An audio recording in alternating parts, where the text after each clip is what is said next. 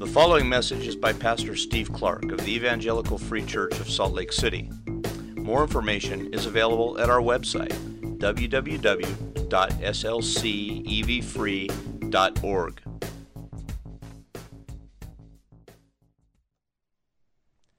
deliver. So you did something already, and you're going to do something more still. And we sit in between that moment now, in between what's been done and, and what will be done, and now in this time of what you are doing. Sometimes we have less than glorious days, sometimes we face trouble. And so, will you, Lord, now sustain us in this time for that day? Give us eyes to see the glory that's coming. Us eyes to see what you have done and will do. And use this passage this morning towards that end. Use this passage here, Lord, to open our eyes, to remind us, and to encourage, to build up, to, to grow us just a little bit more this morning, to sustain us really in the middle here, in this time now, while we await the glorious day and maybe look at a day that's not quite so glorious now. So help us use this passage this morning, Spirit of God. Would you grow your people and would you honor Jesus? Build your church, Lord, please, this morning. Make your word clear. We look to you for power. We don't trust in any, any human power, any human wisdom, or any human eloquence, or any human insight. We look to you for, for t- teaching and for instruction, for building up, and for power. Please own our time here now. Make your word clear and build your church and honor the Son. It's in his name we pray. Amen.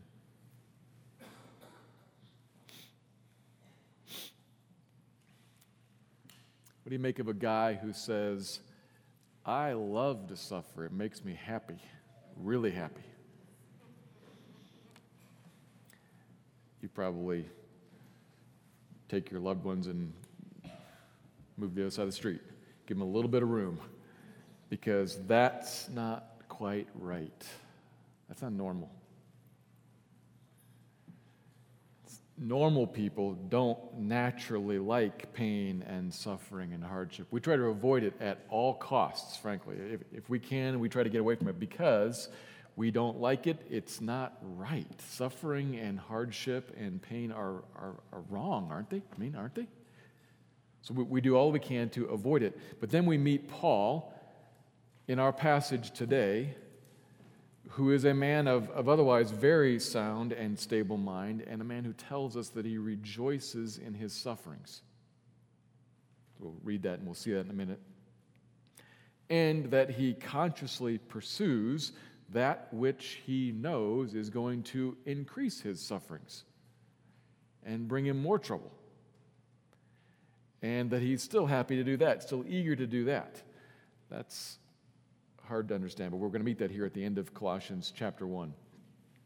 And we're going to look at not just that he does that, but why he does that. We'll see the, the, the text, kind of Paul revealing what's on his mind, what's, what's behind that, the gain that he sees that enables, he sees it before he endures the pain, it enables him to kind of take the pain that's going to inform how we should think and how we should live as well.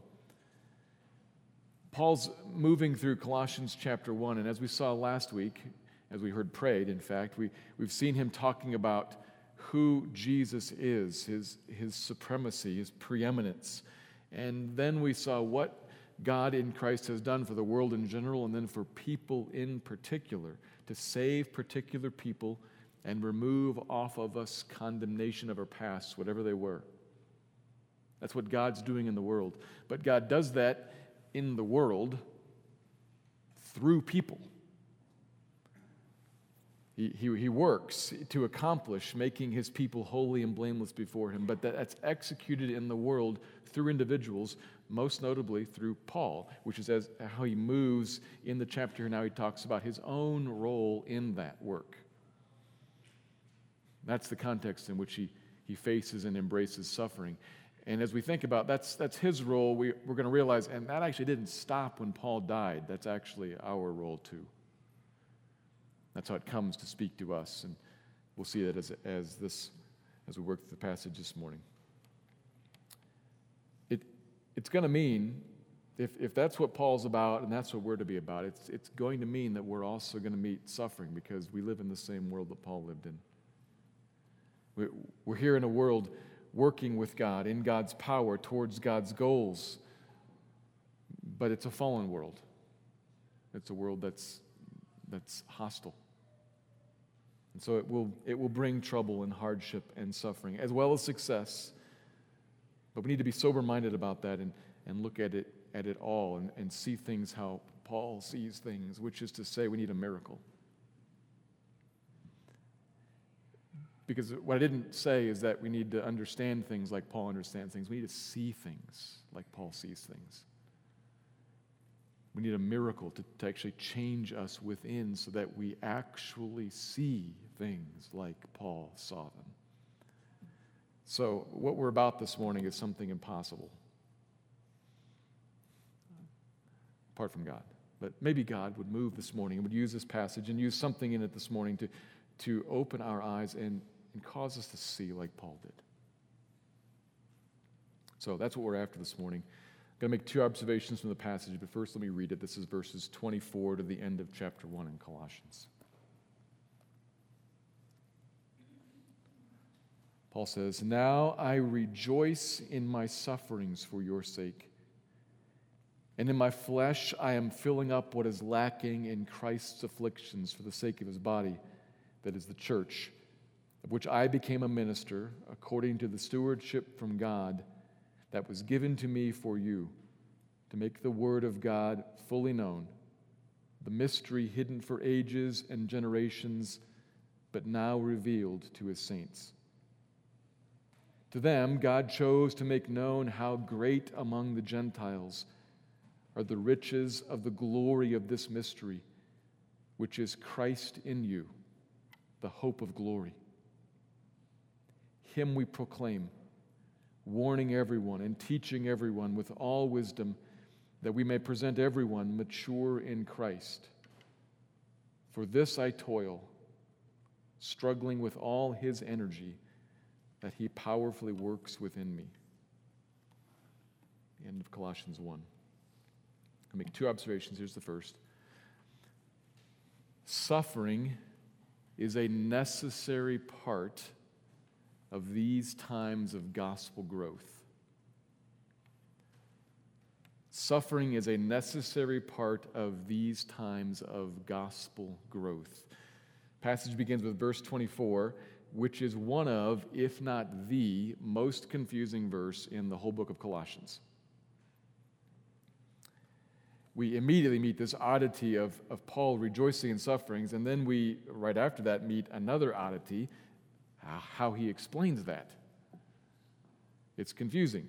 How Paul's suffering, what, what he's doing, what he's experiencing, what he's meeting in the flesh, is filling up what is lacking in Christ's afflictions, it says, which is confusing and has spawned all kinds of interesting and even heretical explanations. But I think most of our confusion can be removed if we take a step back and look at a larger picture, a, a larger picture that Paul and his audience both understood. Which, which, if you kind of think about this, this makes some sense. If you're ever listening to people talk and one says something you don't understand and then clarifies and explains it in a way that you are further confused by, you might guess that the two of them understand something that you don't. Because he thinks that explained it. That actually just doubled down the confusion for me. What, what, what, are they, what are they talking about? So we might be like alerted to something there just by the course of how conversation works. But then we notice something else in the original language, when it says Christ's afflictions, the word the is actually there. The afflictions of Christ. Some, something in particular and then that word afflictions, that's not common language for Paul to describe things like how have we seen it already in this chapter? The cross, his body, bloodshed, his death, crucifixion. This Paul does not usually use that. That's not that's not Pauline language to talk about the last week of Jesus' life, his his, his beating and his, his suffering and his death and his burial, to call that afflictions is not how Paul talks about it. So we, we notice these clues and we might be then suspicious. What, what, are, we, what are we onto here? And, and while not all agree, certainly, as I said, there have been a ton of discussion about this verse.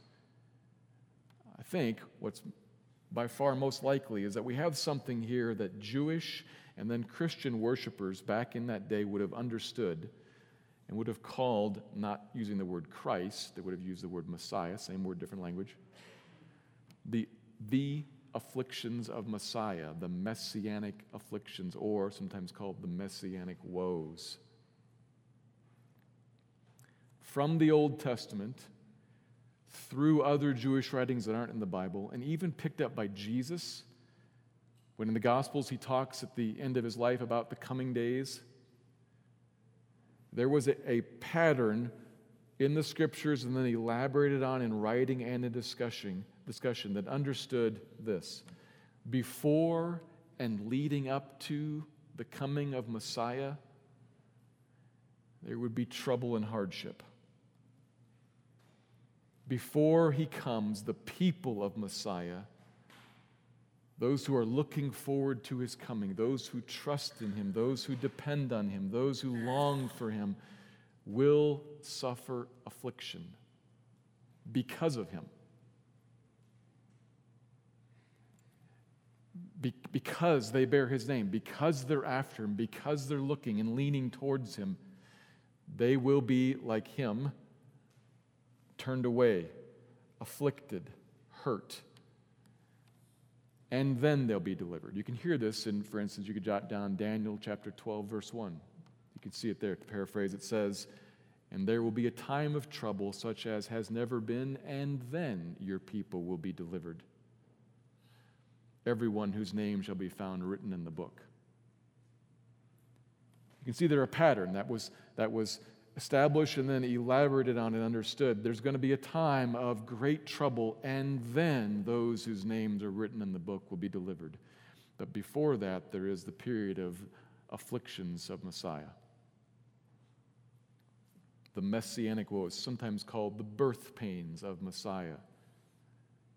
Jesus used that phrase himself.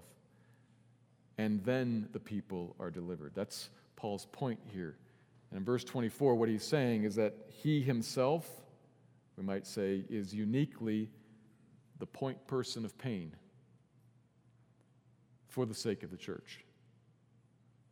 If you stick with the birth analogy about people being, being birth pains, being delivered, God is birthing the church, and Paul uniquely is the one being stretched and broken, suffering in order for that birth to happen. Paul was given a job, a stewardship, it says here. He's entrusted with a responsibility. We know from Acts 9 that when God saved Paul, Paul, Paul heard a message from him, and I will show him how much he must suffer. Not as punishment. He's not punishing Paul for his past life. He's, he's saying, I'm putting you in this spot right here. I'm, I'm putting you in this, in this stewardship where you're going to be the one through whom the church is birthed uniquely. And that means suffering for you.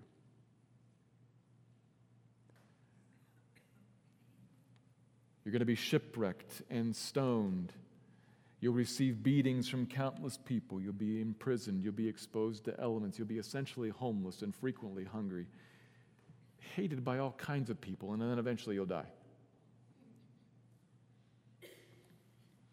But that's what it costs to preach Christ and see the church birthed and built up and moved on towards its final deliverance here in a fallen, hostile world like this. That's what it costs for my people to be delivered.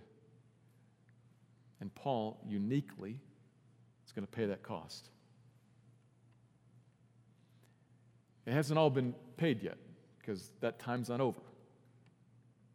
But what Paul is saying here is is that was said to me, and what I can say right now is remember how I just wrote that it's being proclaimed in all creation under heaven, the verse right before.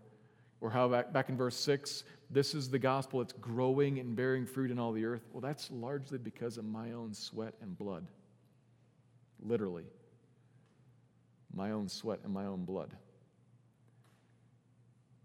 That's happening in me. And I couldn't be more delighted.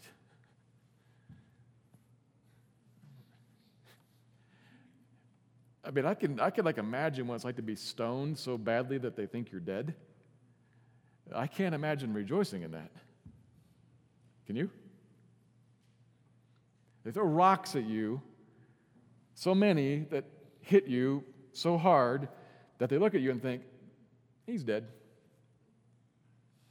And they walk away. Yippee! What? What? What? He rejoices at his sufferings, not because he's a masochist. Three times he says, in some way, my sufferings for your sake, for the sake of his body, that is the church, of which I became a minister when I was given the stewardship for you. End of verse 25. Paul doesn't love to hurt, he's not a masochist. What does Paul love? Not what does Paul know is appropriate and proper and right? What does Paul love?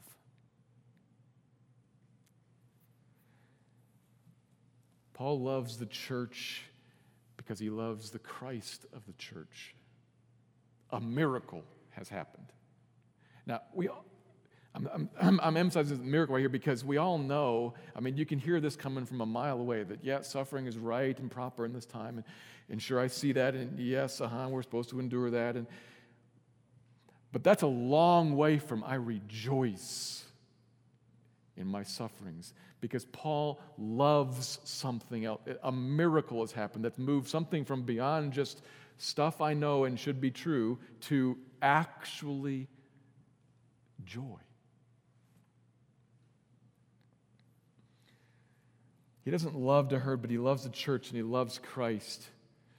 And importantly, what that means is that he loves Christ and his church more than he loves his own safety and comfort and pleasure. And so he's willing to pay the price necessary to see that church come into existence to be birthed to the honor of Jesus, and willing to pay as much of that price as he possibly can so that they don't have to pay it themselves.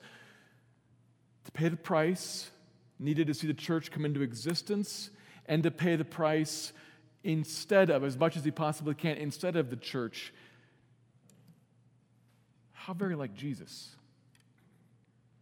To pay the price necessary to see the church come into existence and to pay the price so the church doesn't have to. How very like Jesus. A miracle has happened. Paul has become like Christ in his heart. Not because he loves pain. Jesus didn't love pain. Jesus didn't love being nailed to the cross. I love nails, they're fun. No, for the joy that before to me endured the cross.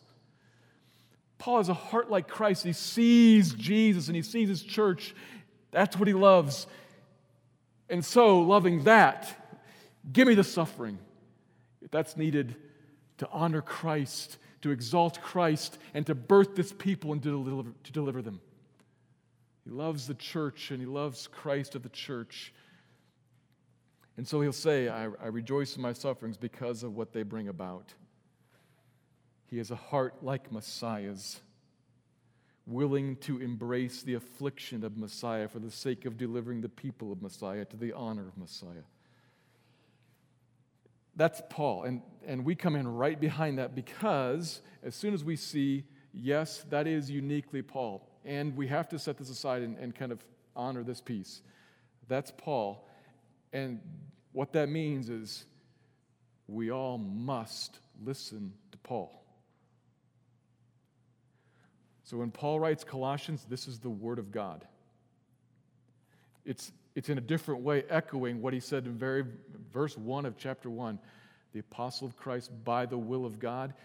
And we talked about that verse. We said what that means is that this is, we can say, Paul says, Paul writes, Paul urges, and that's the same thing as saying God writes, God says, God urges, and we have to listen to him.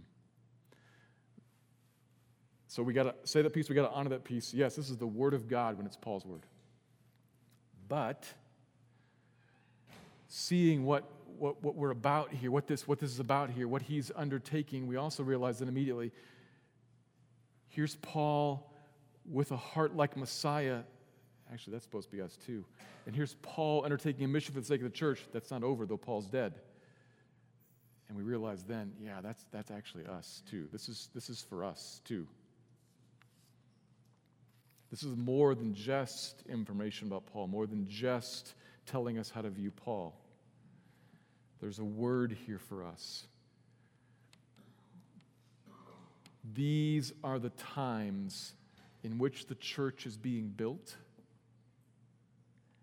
which means these are the times in which the price of suffering is still being paid. These are not the times of glory and rest and ease and celebration.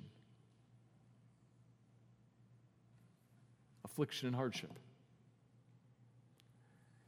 In order for the kingdom to be built, for God's people, for all of them to be born and delivered, and then finally, ultimately, completely de- delivered once, now, and then once fully when all the full number of the people of God can come in, then the end will come. But we're still in this time, now. still going on now, which means suffering is still the order of the day now, which is really hard for us. It's really hard for us to compute. Not just because we're people but especially because we, most of us have lived in America for a, a long time, and we have become used to some things. Erroneously, I would argue erroneously, if we want to argue about this later, we can, but erroneously, we say, this is a Christian country. And then we're discovering, no, it isn't. I would argue that it never was. But it certainly was much friendlier towards the Christian message. And, and, the Christian message had much more respect and had, had a much larger standing. And so it seems to us that basically we, we, should, we should be able to talk about these things. We should be able to talk about Jesus. We should be able to call people to believe in Jesus from a position of, of power and respect and authority, privilege. And that fits, doesn't it? Because God is God, God is Almighty. God, God reigns, God's good, God loves us, his people, so it certainly fits, doesn't it? That, that God who reigns would cause his message to have a position of, of height and, and authority and, and come from a position of respect, and that we, his spokespeople, would be protected and honored and lifted up and not persecuted. Certainly, right? Doesn't that fit? And we can look back and say that was, it seems, the experience so we expect it today and tomorrow, and it's not the case anymore. It isn't going to be the case next month and next year and the year after.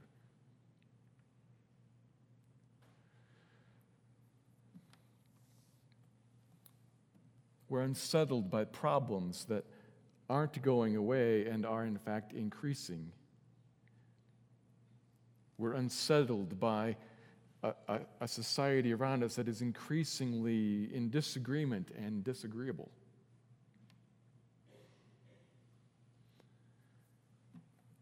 If God is real, shouldn't that be the other way around? Shouldn't the gospel be advancing and, and kind of winning? But it feels like it's losing. It feels like I'm losing.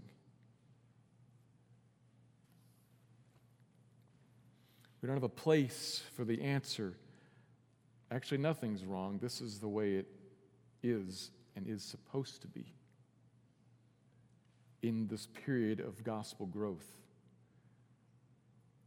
Paul said to the churches, we can read this in Acts, it is necessary that through many tribulations we enter the kingdom of God. It is necessary. That's, that's normal. That's right.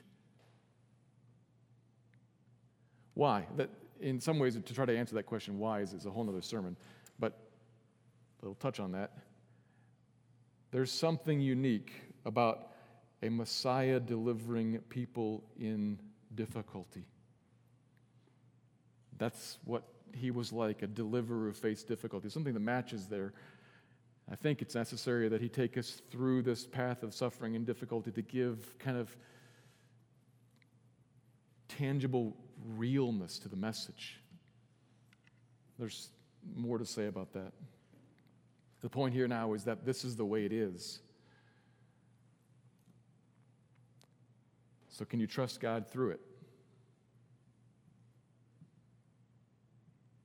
Will you? Will you trust God through it? Will you, will you see it as that's, that's right, that, that is normal to be expected? Or instead, will you pursue the approval of the world above all else? I'm not saying it's wrong to be approved by friends and by the world. Above all else is the problem. Will you pursue comfort above all else?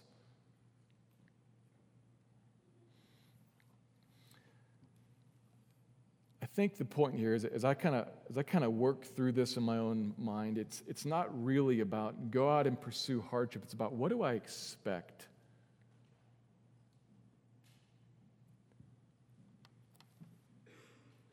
What do I think is going on? And what am I willing to, to allow to, to come to me as I engage with a Christ centered and people loving, costly ministry? Do you expect that to love Christ and his church will mean suffering. That's okay. You expect that. But to love Christ and his church, that's, that's the miracle. How, do, how does that happen? Well, maybe it comes from reflecting a little bit on, on the next point, the second point. So, here now, in this period of gospel growth, suffering, hardship, affliction, difficulty is, is the norm, is the way it is. But here's the second point, and it kind of answers one of our challenges, one of our fears. God sustains and empowers ministry in order to mature his people in Christ. God sustains and empowers ministry in order to mature his people in Christ. So, obviously, as we've seen, this, this is about Paul, and we're in verse 25, it's still Paul talking about Paul, what God's doing in Paul. But this is going to end up coming around to speak to us as well here. But, but first, it's Paul given a stewardship, entrusted with some unique role, responsibility. And what is it? Very end of the verse, verse 25 to make the word of God fully known. Which does not mean to teach all of the Bible. Sometimes we hear Word of God and we think Bible right away, which is not bad, but that's not what he means in this case.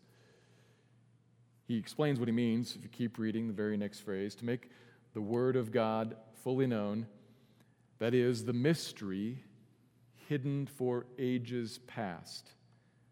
So, Paul's assignment was to make fully known this mystery. So he, has, he has a word from God that's about revealing a mystery.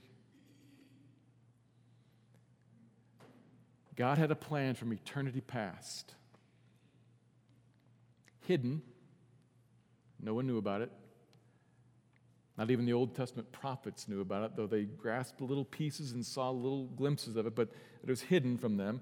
And, and that's the sense in which we have a mystery on our hands here now. It was something that was hidden in the past, but has now been revealed widely, publicly, everywhere.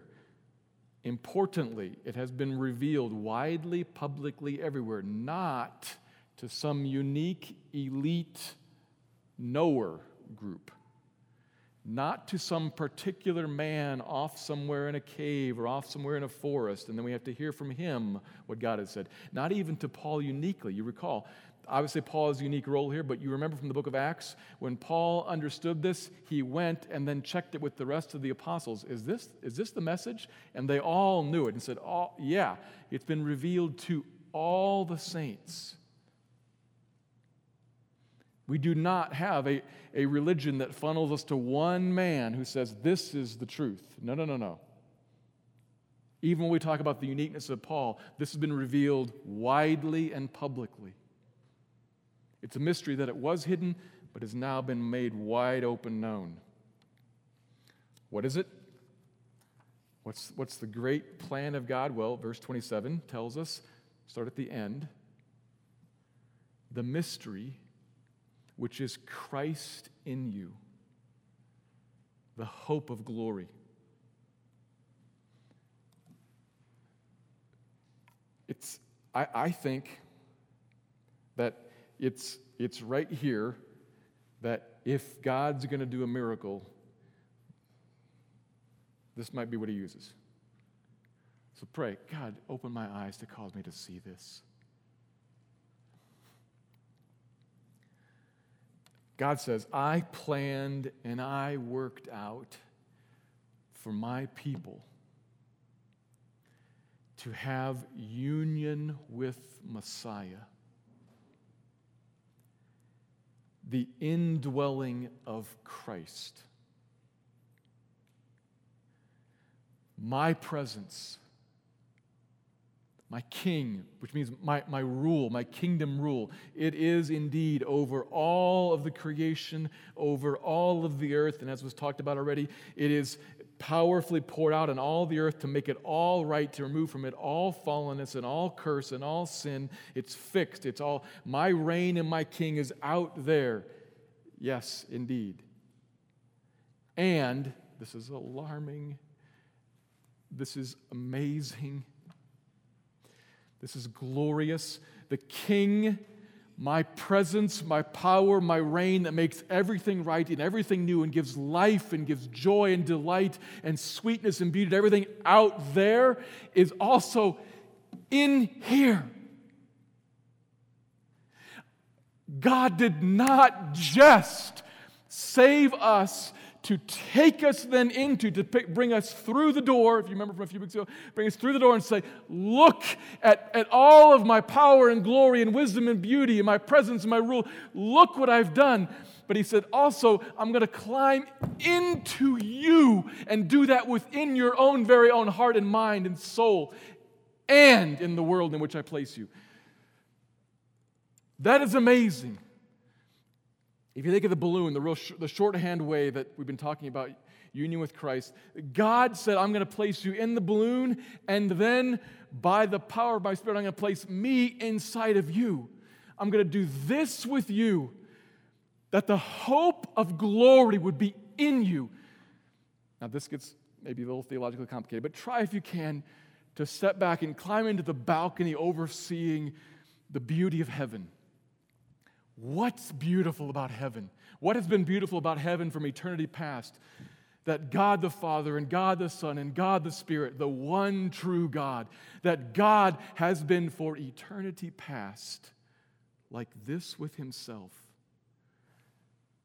fully enjoying everything that He meets. Because every time He turns around, He bumps into Himself. Every time He thinks about anything, He thinks about Himself. Every time he talks to someone, he talks to himself. Every time he hears a word from someone, he hears it from himself. Uh, and this is a little strange, but that's, I'm trying to describe what the communion, the union of the Trinity is like.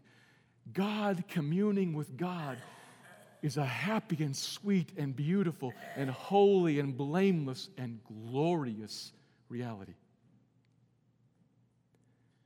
And all of heaven is happy and glorious and beautiful, not because there are streets paved with gold and gold's cool to walk on. Not even because you, everything that we have here works, but because that union is at the center of it.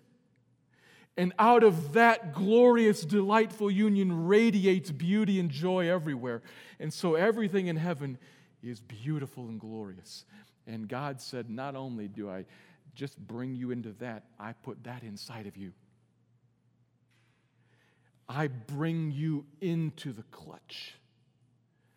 Not that we become God, we're creatures. We're creatures. Forever, creatures. But we become partakers of that divine glory. Partakers of, like you eat something, you partake of it. You don't become the thing you eat, but you partake of it. We become partakers of that when that moves in and takes up residence in here. The gospel is not just about let me forgive your sin and let me bring you into a place that's beautiful. It's about let me bring you into me and me into you. That's amazing. What's glorious about God is that God would want to bring that glory into me, given my past, given your past. This is a God who loves with a wide, long, high, deep love, and who loves with determination because He's the one who makes that happen. And what's doubly amazing, that is equally for Gentiles too. The dogs. Gentiles too, which is good news because most of us are Gentiles. This is union with the Messiah of Abraham, Isaac, and Jacob, fully bestowed. How great among the Gentiles this is. Fully bestowed on Gentiles without them having to become Jews first. This is the God of people who blesses all the nations through Abraham by giving to the nations the blessing he promised Abraham. My spirit in you, you in me. This is what he planned. How he was going to accomplish that was completely unknown. But then he did it. And then he raised up Paul, uniquely so, to be a spokesman of that to the Gentiles. Go and tell the Gentiles about this. But don't just, he doesn't want them to just go as kind of like a spokesman giving a, a public service announcement. When it says he makes fully known this word, this message, he's not just going to say, here's the deal, done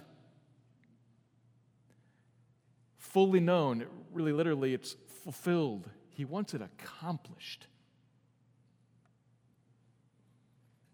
God intends not that this just be and be known, but that it be done. He wants Gentiles actually to hope in this hope, actually to trust this one, actually to experience this union. He wants people to have the full experience of Him. We could come at this another way because Paul comes at it another way down in verse 28.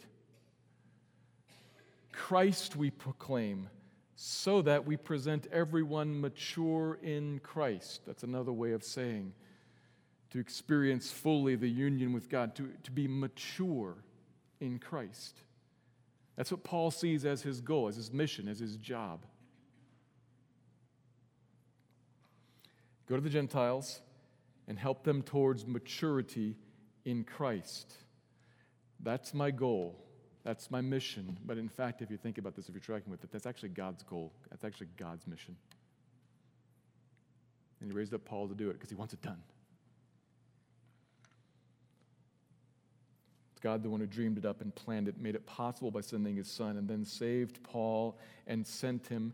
And verse 29 empowers him and sustains him in it.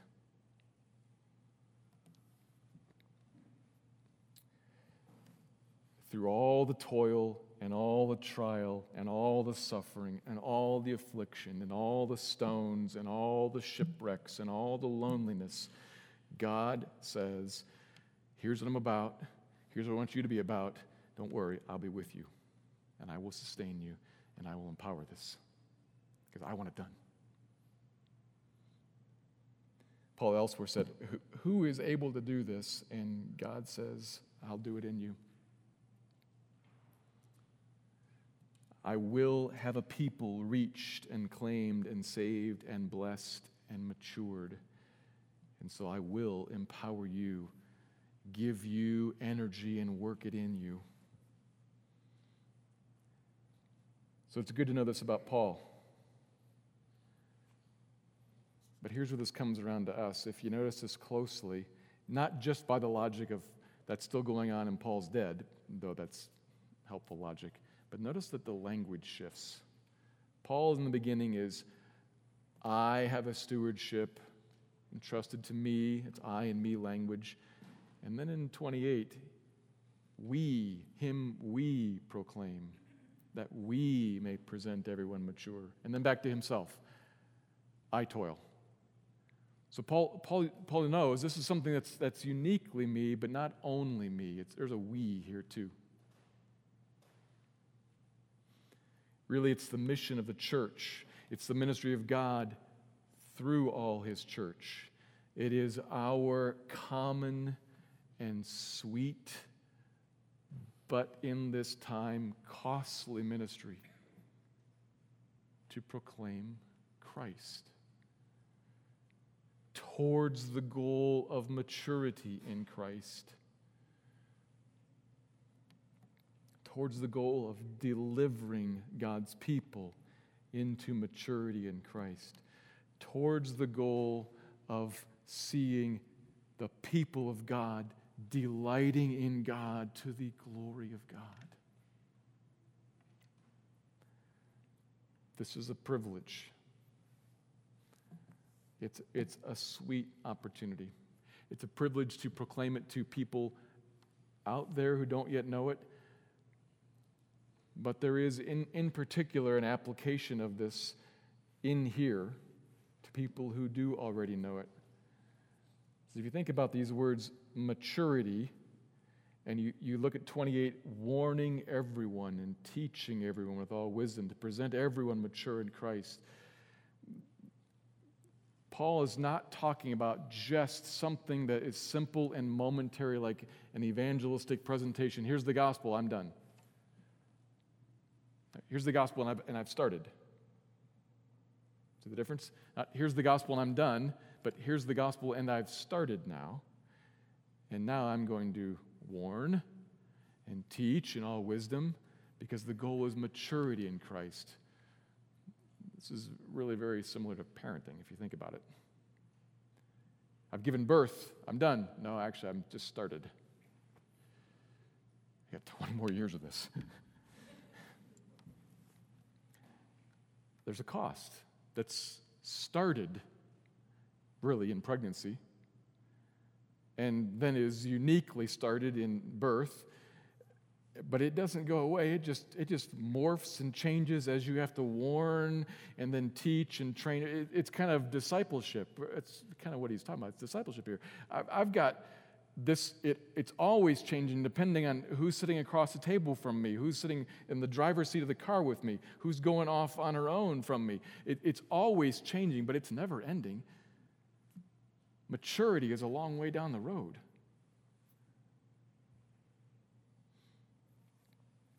But that's his goal, and that's our goal. That's the goal of the church that Christ would be formed, not just known, but that Christ would be formed, that we each would be conformed to him in, in maturity, that we would grow up so that we would live up into and then live out all that it means to be in Christ,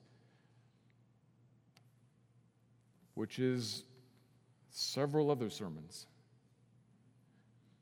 and some of the sermons that are going to follow. But that's the mission of the church. It's the primary purpose of a local congregation to, to watch for one another, to watch out for one another's souls. Because our goal for us is maturity in Christ. But there is no way that I'm going to pay the cost for that job. Because let alone encountering the world out there, sometimes that's actually easier than dealing day in and day out with that guy.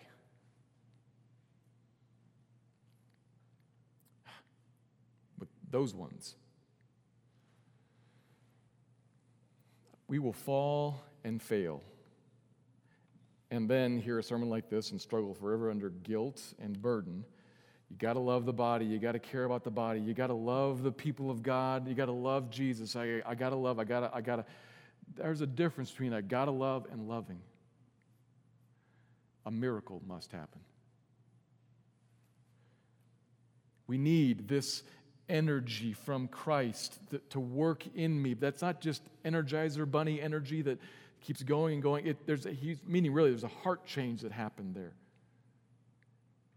We, we need that different perspective like Paul had. So, where do we get it? Like Paul got it by looking to the one who first spent himself to save, to deliver, to warn, and to teach in all wisdom of people who were wandering far from him. The Messiah himself, of course, first bore the messianic woes despised and rejected and disregarded and then bruised for our transgressions and crushed for our iniquities, as was read already today.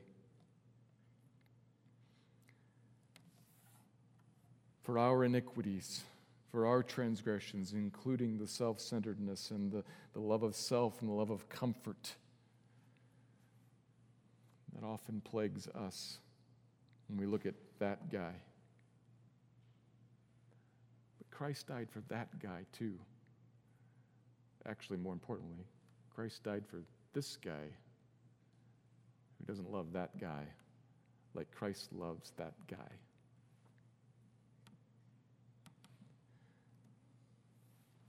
May give us eyes to see the church, his bride, and him, the bridegroom, like he does, and to love Christ and to love Christ's church like he does, and to spend ourselves to see his people grow into maturity in him like God has been after forever.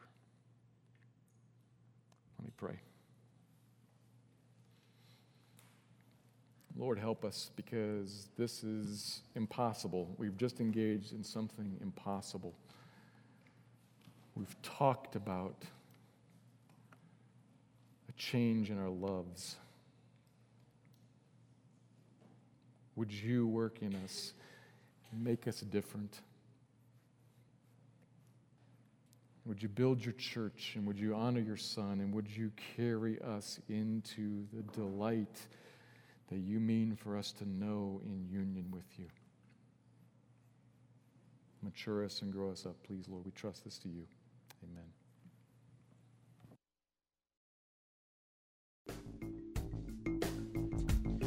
Thank you for listening to this message by Pastor Steve Clark of the Evangelical Free Church of Salt Lake City in Salt Lake City, Utah.